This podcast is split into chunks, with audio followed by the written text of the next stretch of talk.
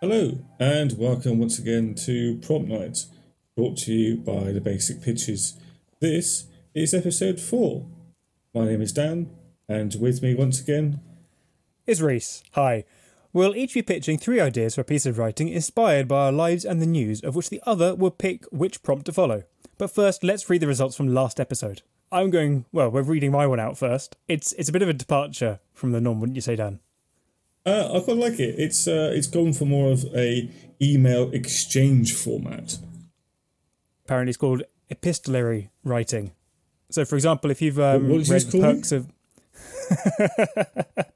it's a form of writing that, to begin with, took the form of um, an exchange of letters being sent back and forth, and I've I've kind of done that based around this idea of like internal emails in the government's Department of Ethics, basically um, which I thought would be amusing and dramatic and whatever. But I'm not happy with it.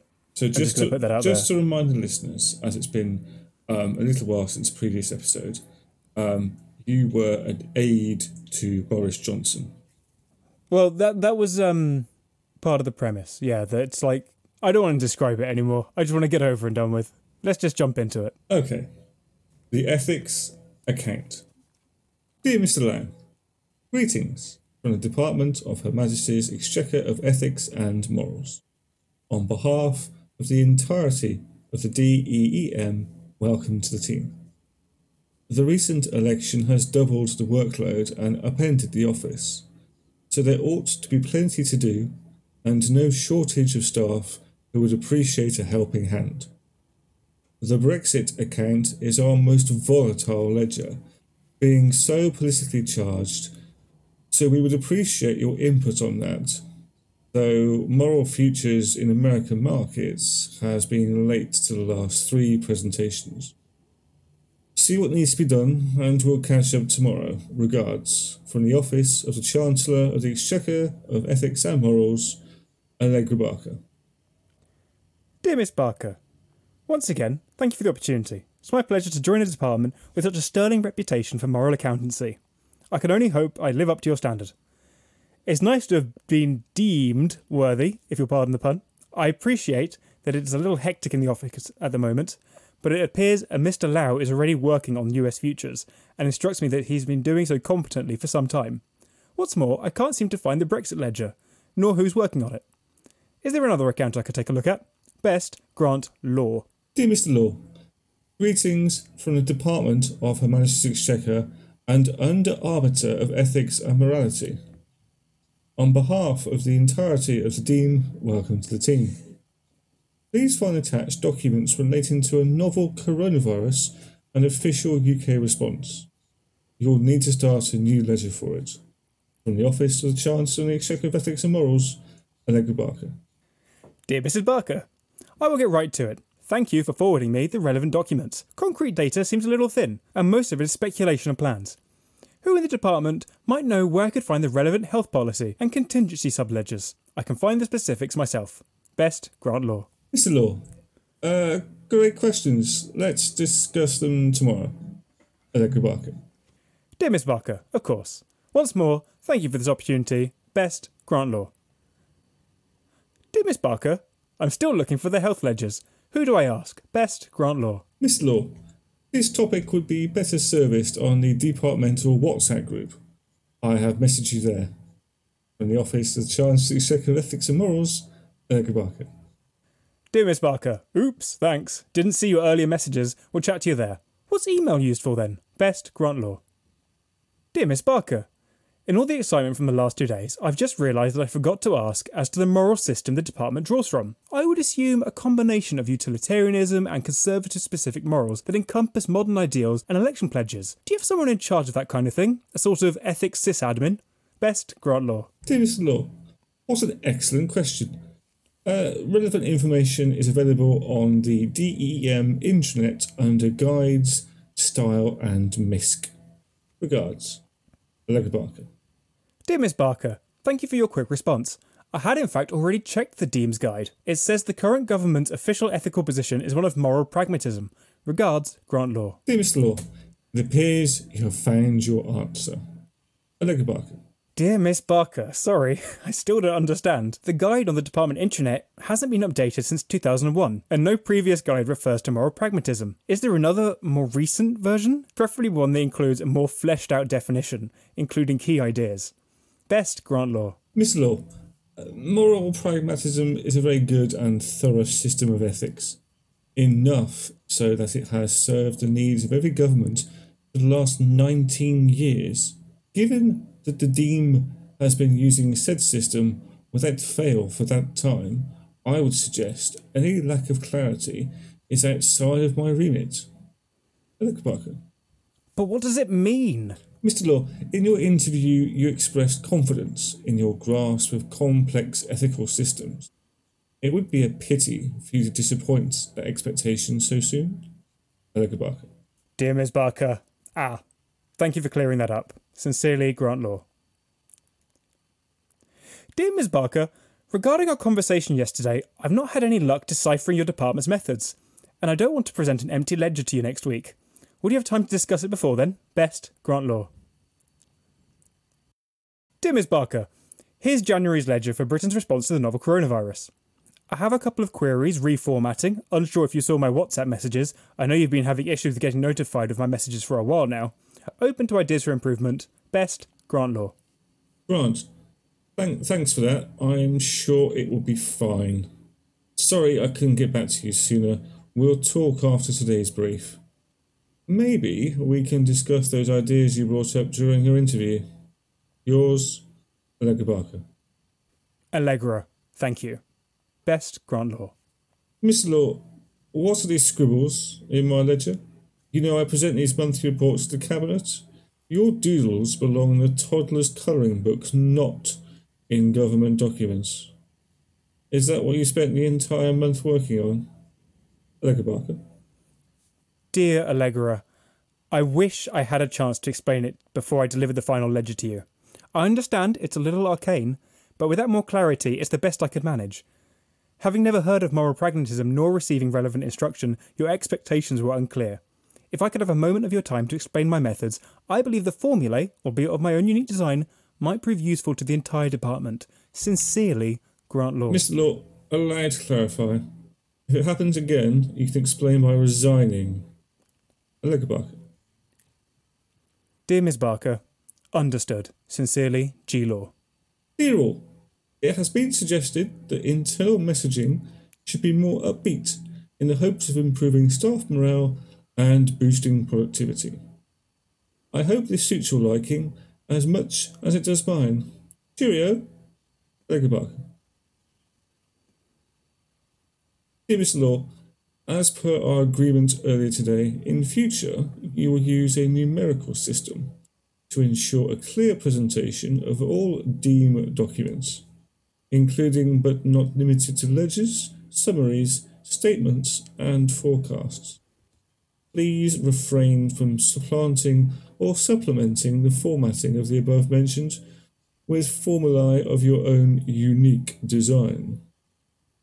My apologies if my prior instructions were not clear enough to avoid your labouring under the confusion that has afflicted you this past month. Cheerio, Allegra Barker. And how am I supposed to do that? Mr. Law, whatever solution you settle on, I shall look forward to discussing it at your performance review. Cheerio, Barker. Grant, in future, if you have any problems, please come straight to me. I would hate to think that your time in this department will be anything other than long lived and useful. Cheerio, Barker. Ms. Barker, I appreciate being in your thoughts, but I can assure you I have no idea what you mean. Sincerely, Grant Law. And that's that. I quite that's, I, that's I I did. quite like that. I think it's good. There's a lot of subtleties uh, within the emails. Hopefully, that we brought out with the way that we read that. Um, no, I like it. It it it, it uh, shows bureaucracy. It shows frustration with a system. It shows a guy who's coming in to try and help. You know, not so much shake things up, but but you know, uh, run run things a certain way and, and, and do his best and just be caught up in all the red tape and expectations and, and, and confusion. I think you've, you've you've done well to to sort of portray that. Well, thanks. That's really kind. Uh, but I, I still don't think that it really works as like a piece of writing presented in this way. I, I halfway through I realized what I think my biggest mistake was, and that was during lockdown. I've been playing a lot of video games, and you know, in video games you can often find a lot of the backstory in like scattered messages in like exploration RPGs and whatever. Mm. And I think I'd played a few of those games and like sort of taken that as my format for this story. And that while it works when you're kind of piecing it together, to be presented with it all at once feels a little lackluster, maybe. So, should we be presenting this to the uh, listeners and readers uh, that these are scattered notes that they find in uh, the year 3000 in a, po- in a post-apocalyptic uh, House of Parliament or something. Yeah, like that might not be an awful idea. There you go. Let's let's retcon that. Cool. Okay. Well, I, I think you've done a really good job at um, taking the time to uh, produce a piece in a format that is different and, and perhaps something that you found challenging. I think it's good that we challenge ourselves, even if the end results um, uh, are, are, aren't quite what perhaps we, we wanted them to be. It still shows the process. That is a great diplomatic answer. Have you ever considered a job at the Deem? You'd fit right in. Uh, have you based uh, your lead character on me? Is that what you're saying? yeah, I think you're an upstanding, principled guy. Why not? Wow. I think there's worse things to call you. I'll be honest. Uh, that's the nicest thing was ever said to me. so, uh, thank you for your piece once again, Reese. Uh, that was really cool. good. Let's I move on to something better. It. I've different. stumbled across Let's an article. Let's stay different. Let's stay different, not better. Different upwardly.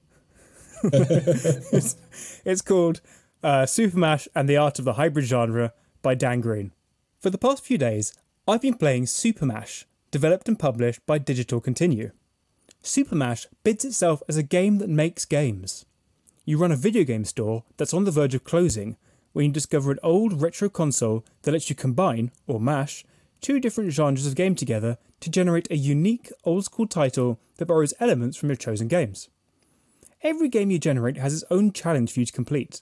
Whether the task is achievable, however, is a whole other story. In fact, Super Mash begins with a screen that states Super Mash doesn't design games a person would. The matches can be good, weird, unbalanced, incredibly hard, super easy. The fun comes from finding and saving the games, and rising to the challenge to overcome seemingly unbeatable mashes. In a bid to perhaps spice things up a bit, Digital Continue also incorporated glitches into the Super Mash generation process. That's right, a retro game wouldn't be retro without the odd glitch now, would it? The difference here is that these glitches actively affect the game's mechanics, with some having positive effects and others negative. Which is why, in my time playing Super Mash, I've often found that it were the glitches themselves that dictated if my playthrough would be a success or failure, more so than the combination of the two chosen genres.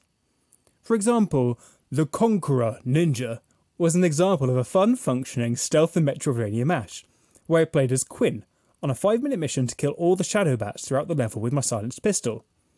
I particularly liked the sonar esque field of vision cones they gave the bats. As long as you stayed clear of these, you remained undetected. Where the glitch came into play was the spawning of a heart canister every time I got hit by an enemy. This essentially resulted in me being somewhat invincible. Meanwhile, Forgotten Legends of the Epic Gems was a hilarious combination of shooter and adventure. As my G 74 Striker aircraft navigated a Zelda like dungeon, swinging a stone blade sword and breaking pots.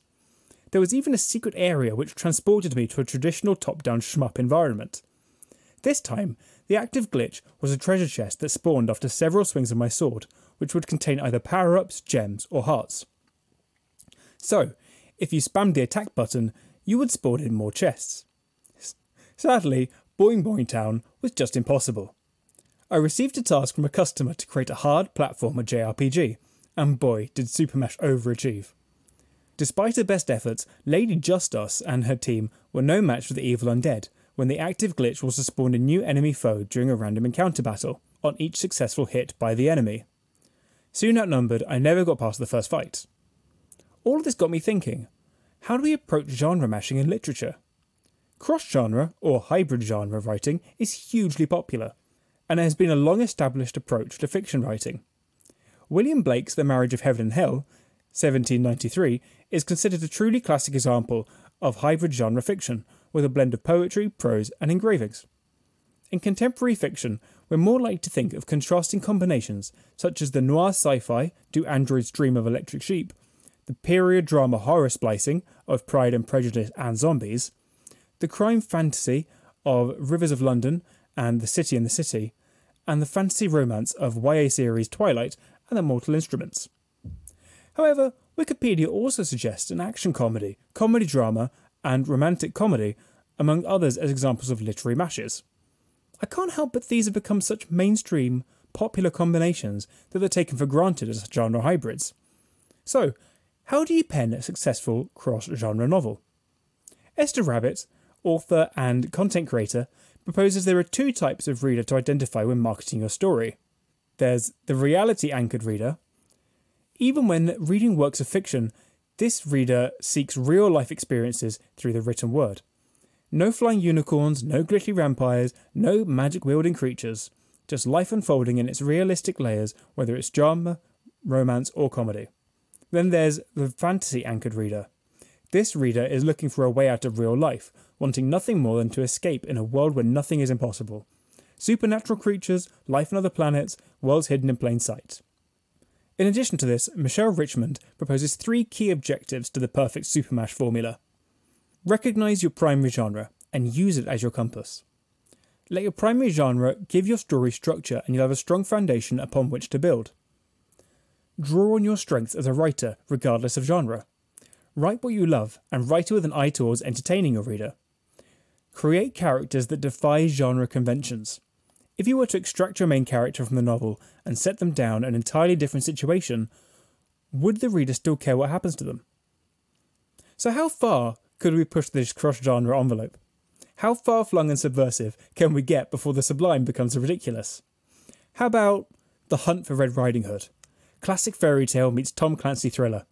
A gripping story of a former woodcutter turned CIA agent tracking down a courageous female Soviet captain who defected from the big bad USSR in a desperate bid to deliver a nuclear submarine to the safe hands of her American grandmother. Sun Tzu's The Art of War and Peace, a reimagining of Tolstoy's epic. As a count's illegitimate son employs an ancient Chinese battle strategy in his bid to woo a beautiful nobleman's daughter and fend off a competing prince, while fighting against Napoleon's invading forces. Fear and Loathing in Lilliput. Gulliver embarks on an alcohol and drug fueled bender, believing himself to be journeying across seas, and documents a psychedelic adventure as he's held captive by tiny people and befriended by enormous giants only to find he's tripping balls in a two star motel room. Anyway, I'm off to pitch my new TV programme to the BBC Androcles and the Dragon's Den.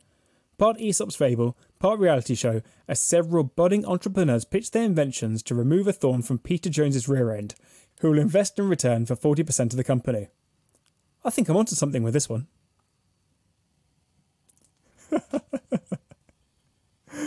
I had to uh, I had to stop myself laughing several times in that one. That's it. I, I, I had fun writing this one. Uh, it, was, it was quite difficult. It was quite difficult, but once I got past this sort of uh, factual theory and onto the sort of creative aspect, um, I mean, I, I, I went through various um, various combinations until I, I settled on those on those three or four. Uh, but it's the part that I was was wanting to try to incorporate. Um, I just want to touch on this was um, looking at how I think glitches could have affected my three or four stories, and I never quite quite got round to perfecting that. So, if I could have redone that piece, I would have tried to touch on whole glitch aspect just to try and tie Hmm. the start and the end together. But no, I think it was uh, it was it was quite a fun piece to write, and, and, and hopefully you you enjoyed reading it. Oh, I did. I loved it. I'm a bit confused. What would a literary glitch look like? Because glitches are, I, I, I think of them as kind of unique to games because they're just accidents from code. with cinema, you could do it. Like if you've got the wrong cut in the wrong place, or it's gone on a bit too long, and there's that kind of breaking of the fourth wall when maybe someone yells cut and you haven't cut the scene in time. But I don't know how you do that with a novel. I think that was partly where I was coming unstuck Yeah. because I realised that I'd have to describe the glitch and potentially the backstory to the glitch. Which mean, and by the time you've done that, does does the glitch have the same level as it of, of surprise and impact? Huh.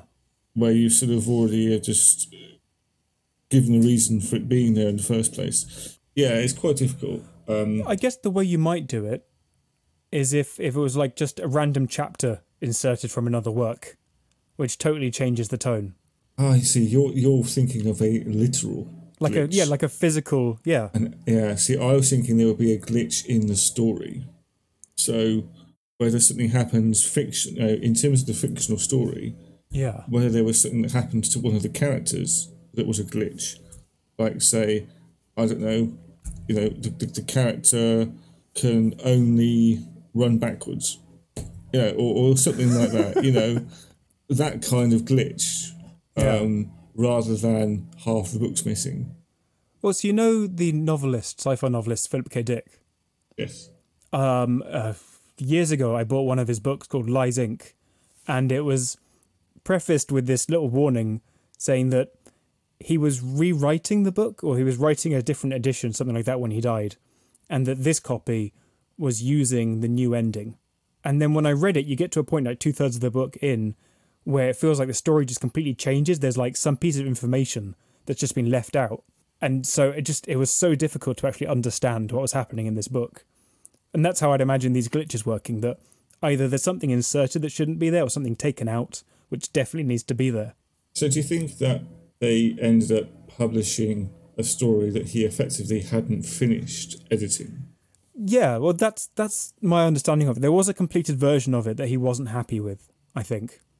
And then he was rewriting the ending for a for a reprint or another edition. Hmm. And he didn't finish that rewrite. And the publishers thought, look, we can make a buck off this. Because whoever's already bought it might buy it again for the new ending. So let's just put it out there. Yeah, and see, it's it's it's, Yeah. a, it's a bit different when you know someone unfortunately passes away during filming, but they're still able to sort of CGI that person in. You can't really you can't Yeah. really CGI an author to finish the edits. You have to sort of attempt to edit it yourself and and assume Hmm. you know what he wanted to change. Was it Douglas Adams when he passed away? They had, uh, I think, the author of Artemis Fowl, if I'm remembering correctly. Is it Eoin Colfer? I think finished one of his novels. Hmm, I didn't know that. I might be completely wrong, but yeah, I think it's it's been done, um, and it's a different way of doing the glitch Yeah. in uh, writing. So uh, those are our two articles from the last episode, uh, and now I guess we should move on to our three prompts for this episode. Yep, as um as the prodigy say, smack my pitch up. Would you like to start first? Uh, yeah, go for it. Um, I brought it on myself with that terrible pun. You did. You may you may start now. So Dan, you're not going to like this one. Uh, what's the difference between a photograph and a snapshot? Uh, I don't know, Reese. What's the difference between a photograph and a snapshot? Well, it's semantics, and I don't I don't like semantics. It's it's like arguing like there's this underlying assumption that a photograph is more valuable than a snapshot. Like you put more effort into it. But I, I think that's kind of nonsense. It's it's kind of like arguing how good a piece of writing is based on how long it is. As though a novel is inherently better than a short story. Which is an opinion I used to hold, and I've I've been convinced otherwise. okay. What do, I don't know. Do you agree? Do you think that a novel is better than a short story intrinsically? I, I, I think they both have equal weight. There are some very good short pieces. Um, there's some excellent works of fiction that are merely sentences long. Uh, a very long, terribly written novel, and an excellently written short story. Yeah, exactly. If you run the gamut of photo experiences, you got everything from a selfie to a studio shoot. And my argument is that you get out what you put in with these things, like so much in life.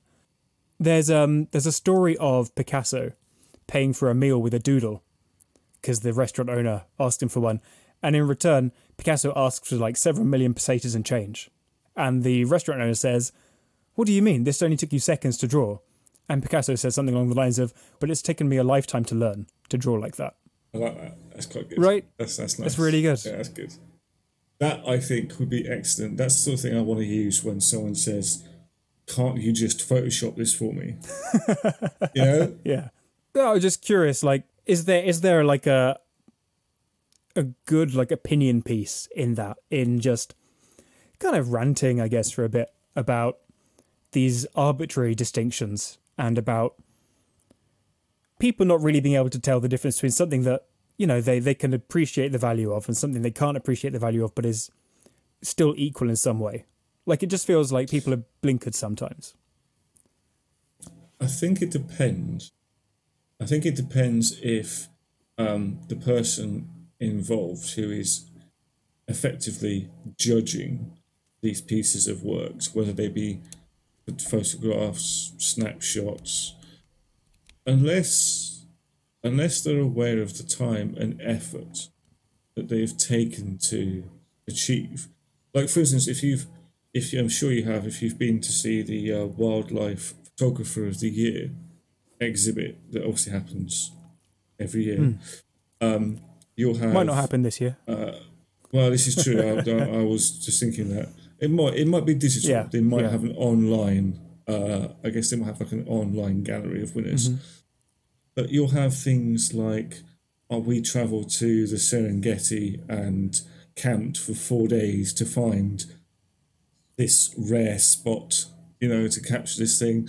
Or there's things like um, uh, there was a photograph of a snow leopard at night in the wild that was incredibly rare and very, very um, uh, special because of the almost impossible task to achieve such a photograph. So, but if you didn't necessarily know the story behind the photograph, you might just say, that's a lovely picture of a leopard. And then you would move on. You know what I mean? So Yeah.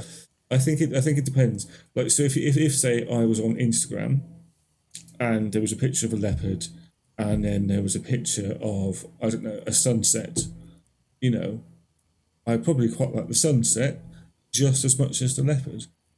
But a sunset usually is easier to capture than an incredibly rare species of wild cat. No, for sure. So, um, when it comes to your experiences of photos taken of you, I'm just wondering, like, would you say that, like, um, like a selfie that you've taken of yourself and your daughter, put that next to, like, a studio shoot of yourself and your daughter? Because I know you've had one of those. How would you compare those two? What What would you say, like, the difference is to you? Well, I think obviously one, uh, I think one I would look at is on more of a, of a purely sort of technical merit in terms of visual quality, sharpness. But the other one might just be more of an emotive, sentimental value. You know, this. You know, let's say there's a photo taken of us. It, it, it's it's not just we took a selfie, but this commemorates a date in time where we were doing something on this day together that brings back a memory hmm. and might evoke more of a memory than a studio photo shoot. I mean, it's almost like the- the story but- of the snow the- leopard, that it adds value but to the, image. stu- but the studio shoot is just as lovely to see on on the wall or in an album. But you'll go, oh yeah, that was the day we went to take our photo. Not that was the day we went for a picnic or went to see friends and family or went on a trip somewhere. yeah. So I think I think that's how I would look at those pieces. Well, and I've never seen a selfie framed and put on the wall. Really? Never. No, no. Do you, have you? Do you know anyone who has? Uh, I guess it again depends on the context. Like, I've I've taken a photograph of say myself and my wife whilst we've been on holiday, and it turned out to be a nice photo, so we put it in a little frame. Oh, that's cute. But it's not like here's me on the bus. Eh, it's not like, it's not like you know, uh, here's me with a horrible Snapchat filter. It's not. No, it's it's it has to. Here's me pulling a dumb Oh, you- face, exposing all of my chins. Yeah. Well, if that's the case, I'd better take down half photos in the house. um, cool. Okay. So, so just getting back to your um, sort of uh, prompt, shall I say?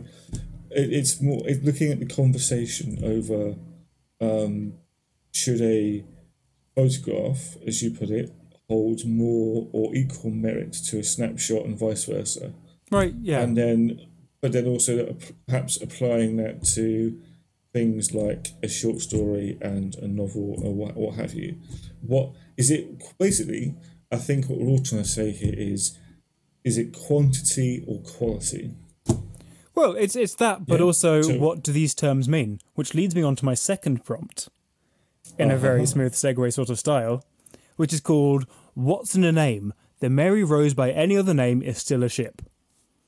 Because my topic for this one is boat names, which is okay a, a new little fascination of mine. How many ships can you name? a few i guess do, do, do you want me to Yeah, name yeah. some Give me a couple of names. okay um so uh boaty mcboatface Yep. obviously. Cool. Yep. I'm glad that's number uh, one. H- um hms belfast Yeah. um, uh, the SS SSS from Hot I don't know that Uh, one. The SSSSS. yes. Um, the Mary Rose, Mary Celeste, um, Titanic. Mm-hmm.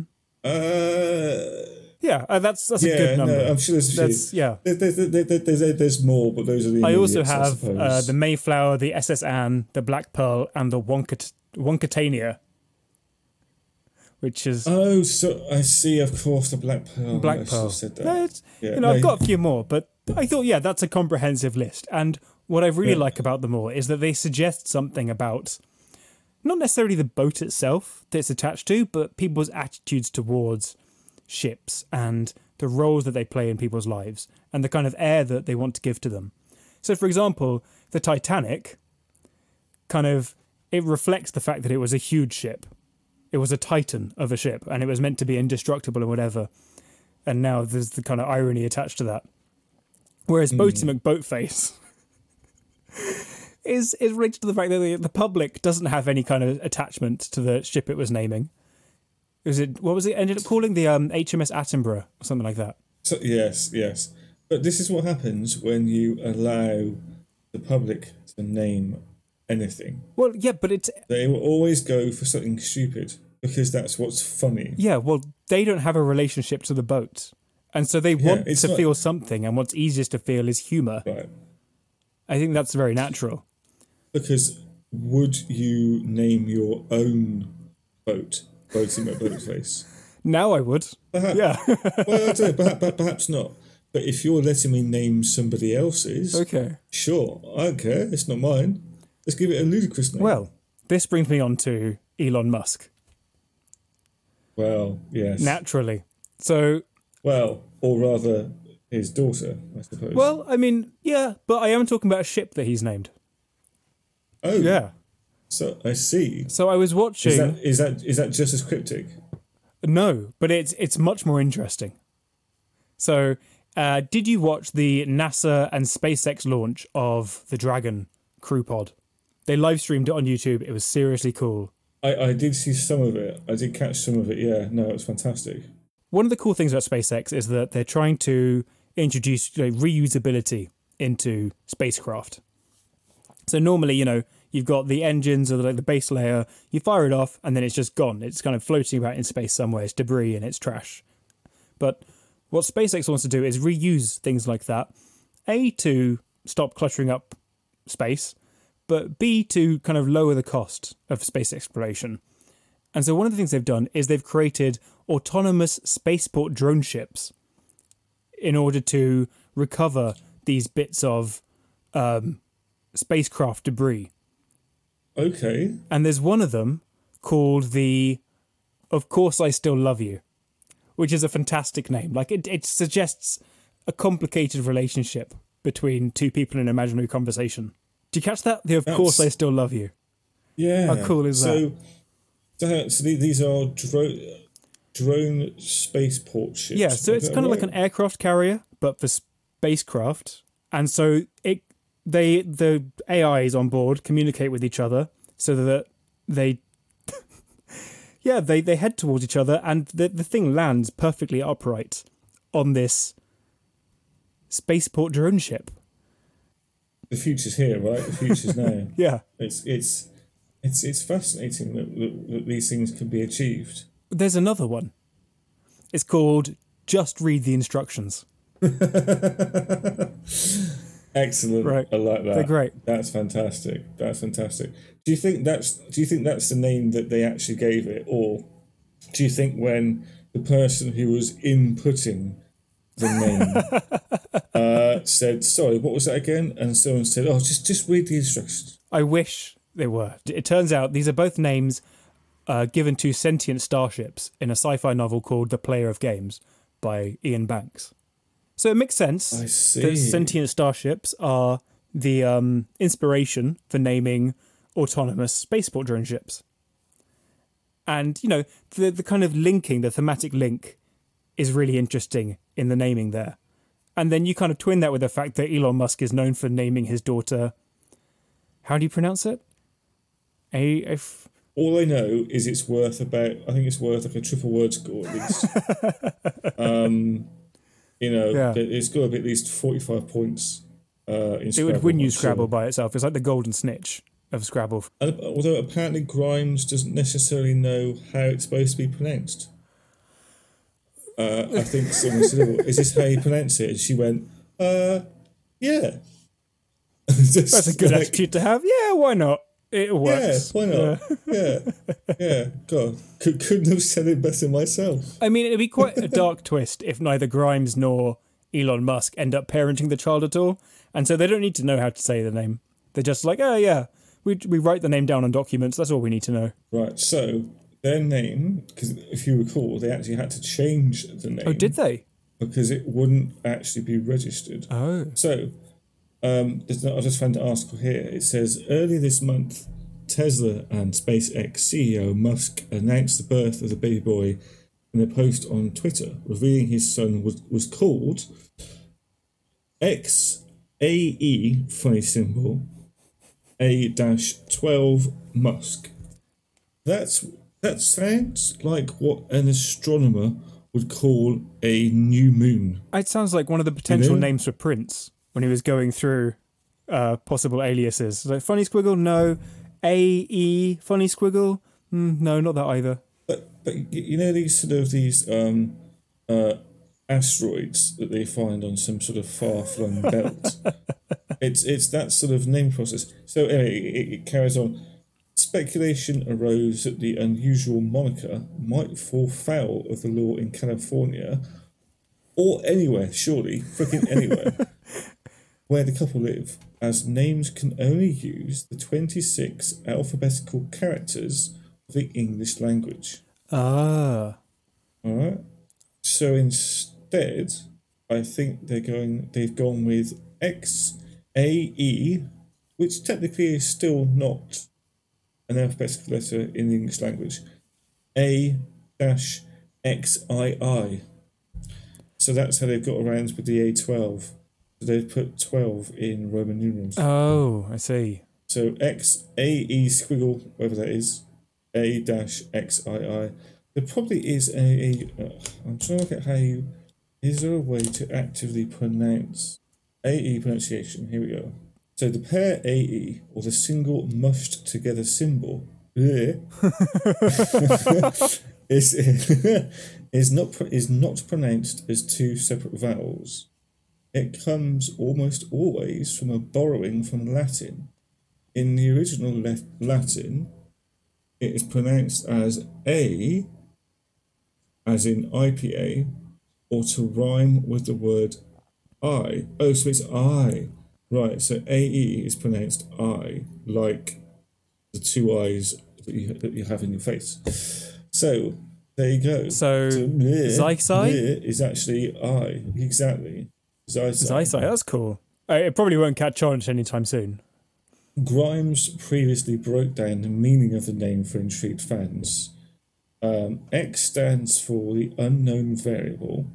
Meanwhile, I or I is the elven spelling of AI, which is shorthand for artificial intelligence, and is the word for love in several languages, including Japanese. A12, precursor to SR 17, is their favourite aircraft. No weapons, no defences, just speed. Is that the Lockheed? Are they based in A Lockheed A12? And A in the name also represents Archangel, which she described as her favourite song. So it almost sounds like a name that's more fitting for an autonomous spaceport drone ship than for a child. Maybe they got it the wrong way round.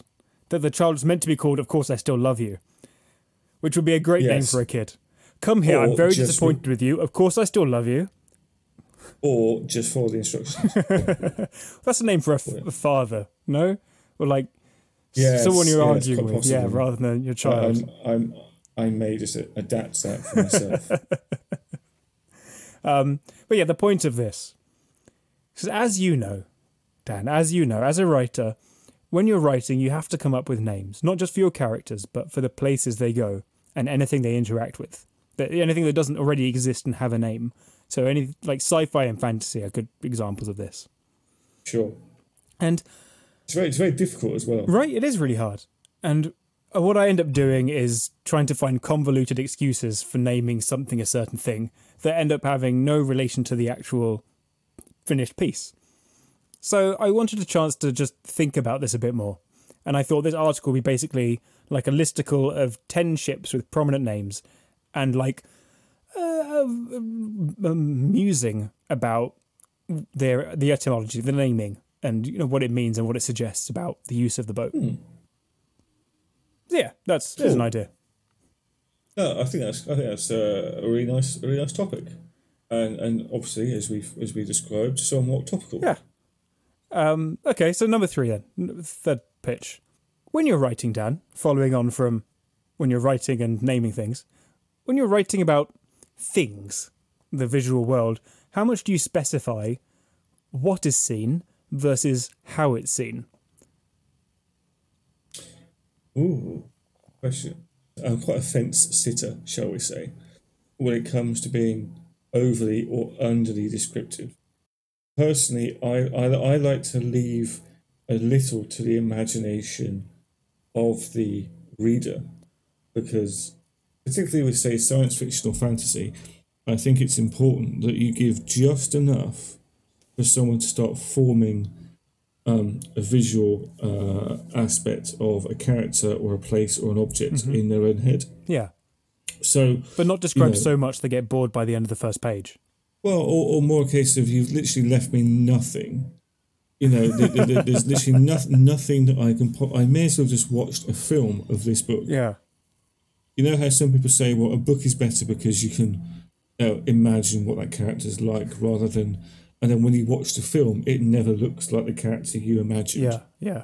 right? Mm-hmm. So I think there's a, there's a there's a line. So I try to be somewhat descriptive about, say, a person, but I might be more descriptive about how they're feeling, um, rather than let's say, you know, the color of their eyes or um, the length of their beard or uh, how many ruffles are in their jacket, that kind of thing. Sure. Well, and I think what adds to the complexity almost is that when you're writing description, part of the point is to show the world from a perspective. Like even if you're writing um, an omniscient narrator, for example, you have to decide what that narrator finds relevant, uh, pertinent, what's worth saying and looking at. And you know, if you're writing from a, a character's POV, if you're writing first person, for example, that's even more so the case, right? And that's difficult not just because you have to imagine how someone else sees the world, but also how they don't. Like we take so much of our own subjectivity for granted that we don't sometimes realize what it is we're looking at and how we frame it to ourselves. I suppose you also have to be very careful that you know, um, as the writer or author, you may not at that point in time, but you effectively know all that is contained within the story. You know the premise, you know the outcome, you know what will happen to this character long before they do, because you're writing the story. But if you're writing in the first person, you have to write as if you have no idea. So there's also the added complexities of almost having to basically get into the head of your character. Hmm. Almost like it's kind of like method acting or method writing, perhaps Yeah, no, definitely. because you you you, you if you write in a way that suggests that character knows too much too early, it doesn't necessarily work. I started thinking about it like the invisible gorilla experiment. Do you know? Go on. You've not heard of it? Okay, so it's a test where subjects are asked to watch a video of a group of people throwing a basketball or several basketballs around, and you're meant to count how many times a basketball was passed from somebody with a red shirt to somebody with a yellow shirt, something like that. And then at the end of the test, they asked all the participants, "Did you see the gorilla walking in the background?" Oh, I have heard about this. And then they and then they, they obviously rewind it and oh, rewind it. They play it back, Yeah, um, and then say look, and then they say yes, no. That's I guess that's almost like misdirection, isn't it? Yeah, and I think that's part of writing perspective as well. That you have to misdirect your readers into thinking that, like, uh, sometimes that you have to misdirect them to think that there's no gap between the objective physical world and the subjective internal world of your characters Mm. or, or yours as a writer. Because if you're too present in the writing, it's kind of a turn off for some readers. Awesome. Okay, that's that's a really that's a very interesting topic. So, how uh, what would be your uh, title for this? Don't have one right now. Okay. Uh, I thought about the idea. I thought about all the different places it could go, and then I would just sort of come and buy a title by the end. So, just in short, just in su- in summary, this piece would entail. Oh, I thought you were going to answer that for me. No, I'm, I'm sorry. I was, I was giving you the opportunity to just, uh, just in a nutshell, surmise because we've we've quite, we've explored this quite a bit now. Um, just to sort of uh, con- sort of uh, bring to to, to a Well, close. here is a bit of a sucker punch, uh, an old M Night Shyamalan twist in the tail. Because actually, this essay, this little article, is also about photography. Ha ha! Gotcha. I told you I'd make it work eventually. I was wondering where I was wondering where it would come. You've, you've, it's almost like you've sort of pulled the uh, the wool from my eyes. Yeah, right. There's so much about photography that people focus on what is seen rather than how it's seen. And that's where I was getting at with this that if you look at maybe a thousand photographs of the same thing, like the moon, for example, and if you take a look at all the different ways it's been photographed, you can start to tell more about the photographers and their intention. You know, you kind of look at the what's seen, you look at the how it's seen, and then you can start asking why it's seen that way. And I think that works for all arts. Uh, it's not just photography, like writing as well. Like the whole way we've been talking about this is through writing. Uh, I think it's great. I think I think all three uh, are equally uh, interesting and, and have a lot of premise. I think I'm going to go photography versus snapshot. I think that's a really nice uh, uh, element to explore and, and to work out the, the merits of what can have merits. It, it essentially it's, it's, it's begging the question: What is art? Um, for both literal works and visual works. And as we know, art and beauty is in the eye of the beholder. It's it's entirely subjective. But I, I, I do look forward to your reasonings and, and arguments for and against um, photo versus Instagram. They're Oh. very good. Cheers. Yeah, there was a quote I heard recently that was um, "Beauty's in the eye of whoever's signing the check." Yes, very much so. I like that. Cool. Well, that's that's mine out the way. Uh, let's let's hear yours.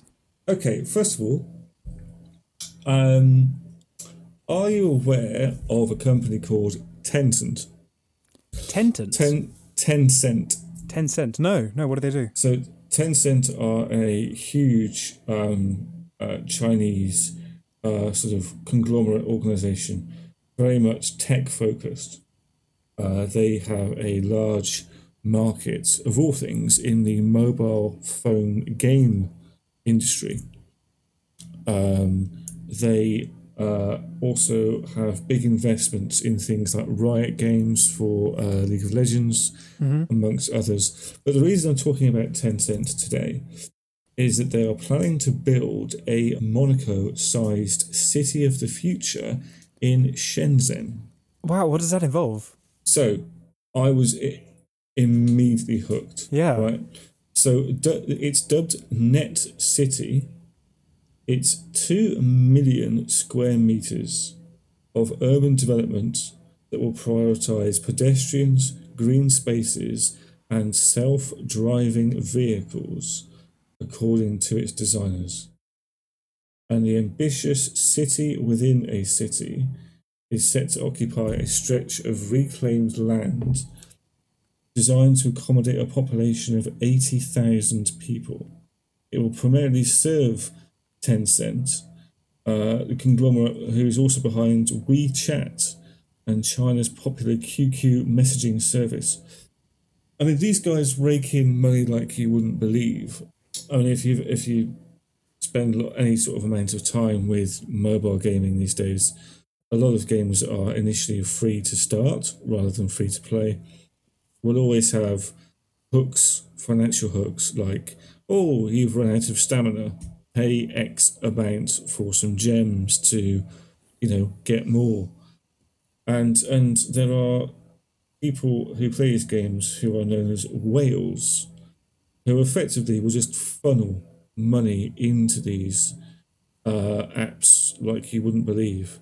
And, and that's where they get stacks and stacks of money from, way more than traditional um, video game industry uh, releases would ever dream of. The point uh, of the article is also saying that they're looking to eliminate the car. Ah. So, with an unusually large vacant plot to work with, um, they were able to rethink the car's role in urban planning. Their main goal was to provide a place where innovation can flourish and to minimise the impact of the car as much as possible. I mean, it sounds fantastic. The first phase of the business district, also being built on reclaimed land, uh, of a, um, a a similar development in Shenzhen, is planning to be complete by 2022. But Tencent Net City, it says here, will take around seven years to complete.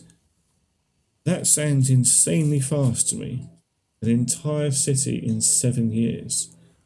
Well, Uh, China did doesn't- put up, was it two hospitals for tackling the Well, yes. coronavirus in in in barely a week. days? Yeah. That's true. That's true. I mean, when you have a workforce of, of effectively a billion people, time is just not an issue. No, right? If you could flat pack a city, so you'd basically have an IKEA that makes hospitals, schools, apartments, factories, then yeah, you know, that would, that would work. I I am not reading the instructions to a skyscraper. I'm sorry. Um, I, IKEA is a relationship tester um, at the best of times. Um, you know, my, my wife and I have scraped through a chest of drawers and a wardrobe. I don't know if we could do, you know, um, a city that could be. First of all, I just know that someone's going to lose the Allen key. All right. And if that goes, then, you know, you may as well forget it. But the point is, it says here that um, uh, construction expects to commence later this year. Um, now, the reason I bring this up, one, I'm, I'm, I'm fascinated by this whole idea of like a, a, a tech city. Um, but how, are you familiar with the film Rollerball? No. Have you seen Rollerball? Rollerball is basically set in the future where um, large companies and conglomerates basically run the world. Kind of as they do now, but effectively, c- the idea that countries are almost replaced with companies. So, you know, um, they are effectively the ones in power. Mm-hmm. So you have this very crazy dystopian future where, you know, let's say, I don't know, you know, uh, Microsoft and Coca Cola rule this part of the world, and then so and so.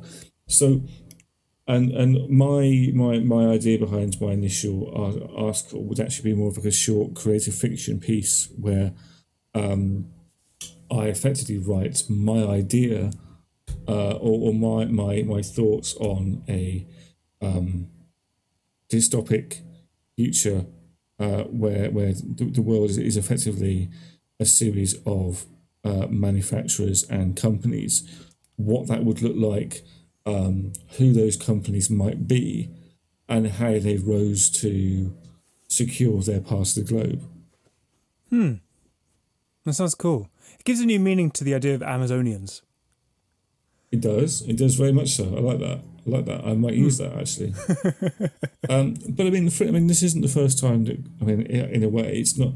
It's a bit different, but it's not the first time that obviously, um, large, huge multinational companies have effectively built a city to house, you know, their staff or their production facilities. Sure. Like, um, didn't Cadbury have a, a village for its workers? Well, I know that Tesco have some sort of massive like town hub in like the Midlands somewhere. Hmm. It's basically like a the, the size of a town, and it's like the part of their distribution network, which is I think it's quite it, it's cool and quite scary at the same time. I don't know if you've heard you know, of any examples of these cities that haven't worked before. So they're called ghost cities, and they're kind of meant to be these cities that are built from the ground up. Mm. And then for one reason or another, you know, you can't move people in gradually. You need everything in there at once in order for the infrastructure to work properly and to have the economy functioning to keep it going. Um, so I'm just wondering how, how they do it differently with Net City.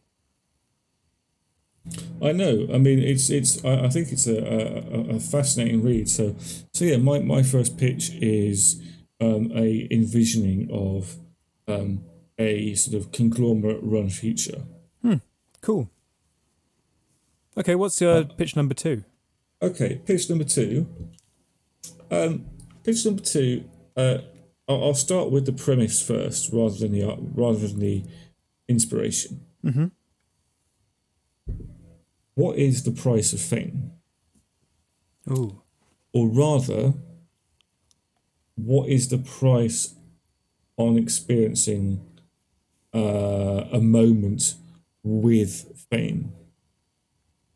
Okay, elaborate. Yeah. Um, so, actors Keanu Reeves and Jonathan Frakes are among celebrities who are offering fans the opportunity to chat one to one via Zoom during lockdown. Whoa. And basically, uh, they are um, auctioning these Zoom calls for charity, albeit. Uh, and currently, the highest bid was almost eight thousand pounds. Wow! So a fifteen-minute call. Is that one of those whales you were talking about earlier? I mean, again, uh, I should preface all of this by saying, I think it's a wonderful thing for charity but I'm also quite intrigued that someone would, would want to spend eight grand to chat to Keanu Reeves for about 15 minutes over a video call. Yeah. Quite, it's quite astonishing. And then also, um, uh, apparently, there's a celebrity message platform called Cameo, and they're saying that a grand will buy a 10 minute Zoom call with Jonathan Frakes, who is a, a Star Trek actor, or skateboarder Tony Hawk. Huh. So uh, if you pay a thousand dollars, Tony Hawk will chat to you for ten minutes. Imagine that as a conversation. Hi, I'm Tony Hawk. right? I understand you've paid a grand to talk to me for ten minutes. Hi, yes, Mr. Hawk. I'm, I'm a huge fan. I'm a huge fan. I've never skateboarded in my life, but I've played all your video games. Uh, what do we talk about for the rest of the nine minutes and 30 seconds? This is my point. How awkward is that conversation going to be? Like, I don't know you, I've never met you, but I'm now a, not obliged, I guess, but you know, I'm somewhat obliged to talk to you for 10 minutes or more because you've obviously, you know, you've paid this money. It's kind of a weird premise, right? A weird setup Yeah. or scenario. So I'm so it says here that Cameo says there's been a ton of interest in its Zoom service Cameo Live, despite just 31 celebrities signing up since launch. So you've got 31 celebrities. And I suppose it, it, I guess does it make sense because of the scenario that maybe these celebrities can't go out and do film work or TV work. Who, so are, who are they? Who are these 31 celebrities? You know? Well, this this is the annoying thing. It doesn't actually, it doesn't necessarily say actually, but it does here say that bookings were a mixture of fans buying video calls as gifts for themselves or friends, and businesses purchasing them for office events and engagements.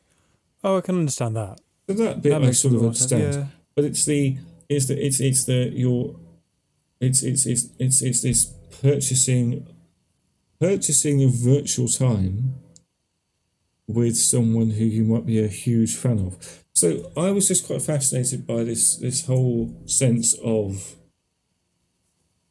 can you put a can you put a price on fame? And I don't mean that from the perspective of the person who's famous, but of someone who is vying for, say, their, their favourite actor's attention, albeit for 10, 15 minutes at a time. I just find the whole thing very. I just find the, thing, the whole thing very unusual.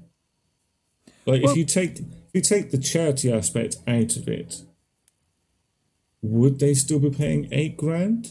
I don't know. And then I guess there's there's also this there's the other aspect to it as well, which is why can't if you want to give money to charity, why not just give the eight grand? Why does there always have to be a reward when it comes to Yeah. charity? There's always and, and, and Makes you feel a bit um, cynical, doesn't it? I'm very much for giving money for causes, worthy causes. I think it's lovely. I just don't like the idea that we should be expecting things in return for it. Sure. Um, From the celebrity's perspective, especially the charity one, how different do you think it is to doing something like, you know, like Make a Wish, where sometimes somebody, a child with a health condition, serious health condition, will ask to meet their star, their idol, uh, or just, you know, at events, maybe a celebrity has to meet an investor and chat to them 15 minutes to keep them sweet. I, I think I think I think that is a bit different though, because at least with let's say a make a wish under traditional circumstances, you're meeting that person in the flesh. They're spending time with you and you alone. It's undoubtedly more for ten minutes, and they will get to learn about that person, and actually, you know, probably form a little bit of a, a little moment. You quite often find that with these make a wish um, uh, thing, they they they form a little a, quite a bond or or or, or, or a little uh friendship with that person you know? It's it's it's it's it's a very important uh, organization. Make a wish. It's very good. Doing that over video calls i think is is is difficult although obviously there are reasons for it currently. But i think it also depends on who the person being auctioned is. Let's face it some celebrities are better at public speaking and f- facing fans than others. I mean, I think a, a, a spin on this would be who could who would be the most sort of awkward celebrity to video call, and and and how much would you be willing to charge, or how much would you, would you be willing to pay, you know, for let's say Screech from Saved by the Bell, you know, uh, how much? how much? w- Fifty quid. Fifty quid. I get half an hour with Screech from Saved by the Bell, or Um, Mr. Blobby. yes, After exactly. five minutes, you want your money back. yeah.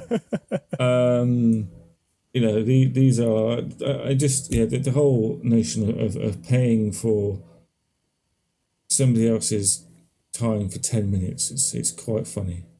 So, if I'm understanding it, your piece would be like a rundown of the the worst idea, like the people who you'd least actually want to spend 15 minutes talking to. Well, or, or just the most like who who the most obscure and and how awkward could such a conversation be? Yeah, know, I was at uh, an but- event but- once where they booked a lookalike of Ricky Gervais to come and give a talk. What? What? Why? What? Right, like it What didn't make talk- sense. What What was he talking about?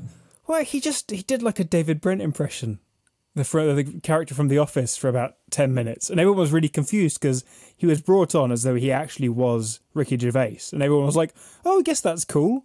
Like, there's no reason why he'd be here." But yeah, let's give it up for Ricky Gervais. And then he comes out and is very obviously not Ricky Gervais. That just sounds like we couldn't afford to get Ricky Gervais, Right? but, we've like- got but we've got you the next best thing. Well, and then if you did a video link, you'd be even more baffled because it's like, why did you get Ricky Gervais on video link on a Zoom call? Why not get someone who's actually relevant or I don't know. Oh no, don't worry, we didn't. We got someone who looks like Ricky Gervais. Uh, so yes, Yeah. I, I just the whole premise awful on of, so many levels. of, of of fame and people's fascination with famous people, and and and the Yeah. amount that some people are willing to spend for a superfluous, flash in the pan conversation. hmm Uh, I, I'm just quite taken by. I get that. You can't even take a That's- selfie with them, so it's a pointless. Well, it's it's I mean, but you know, a snapshot with a celebrity or a photograph of them, which holds more merit? oh well, find out next episode after I've written my piece. So that's why it's slightly uh, zany second piece. Okay, Um, cool. Yeah, A bit different, I think, but I think that'd be quite a good one to explore. I dig it. My third piece is more uh, of a, a personal experience of, of, of just this past couple of weeks, actually.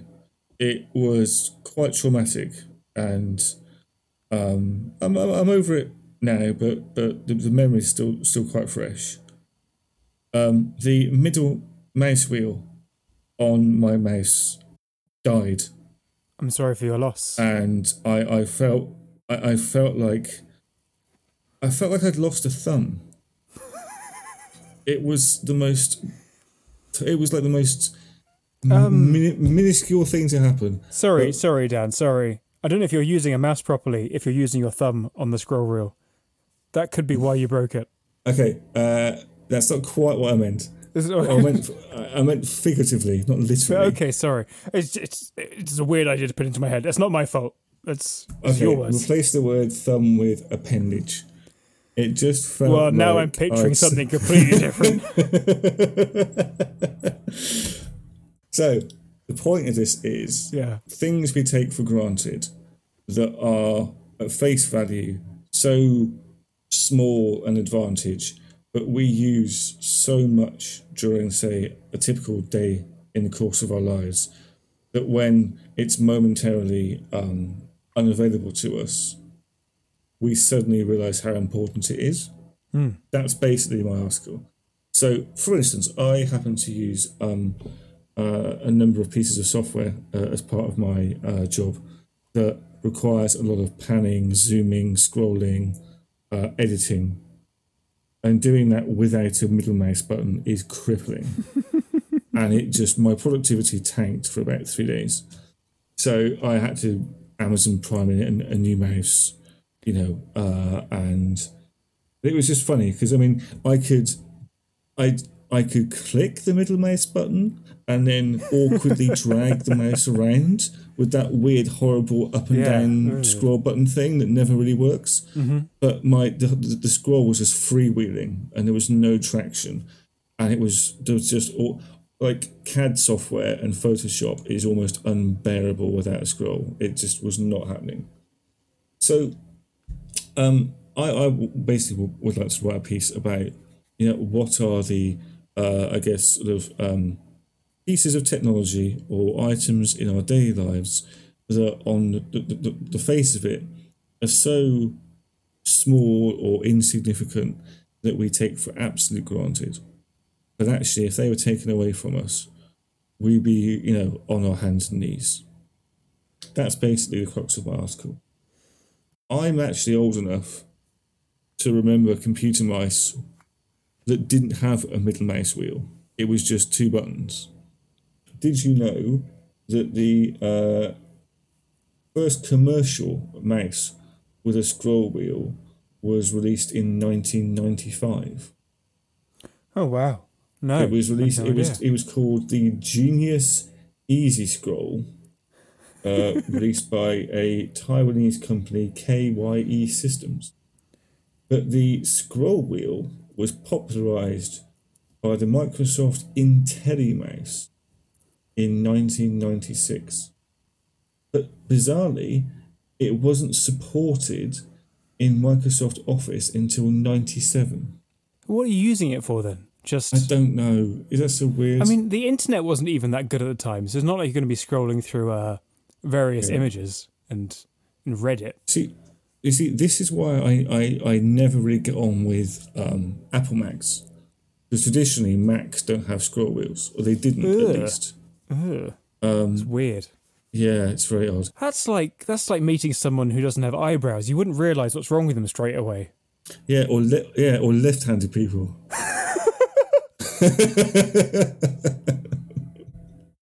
I, yeah, but like at least with no eyebrows, you you'd know that something's not quite right straight away. That there's something missing that's normally there. With a left-handed person, they've still got both hands.